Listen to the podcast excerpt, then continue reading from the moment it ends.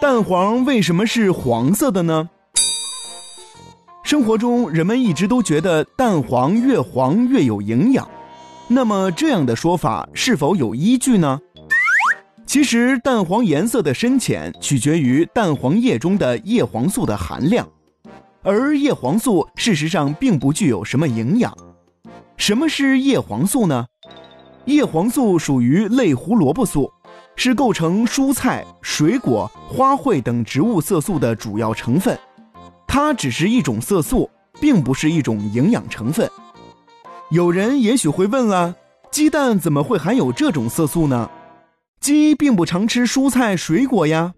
对，鸡虽然不吃这些东西，也不吃胡萝卜，但是它却主要以玉米为饲料。玉米是什么颜色的呢？黄色。哦，没错，玉米也是含有这种类胡萝卜素系列的色素的。所以蛋黄自然而然就是黄色的了。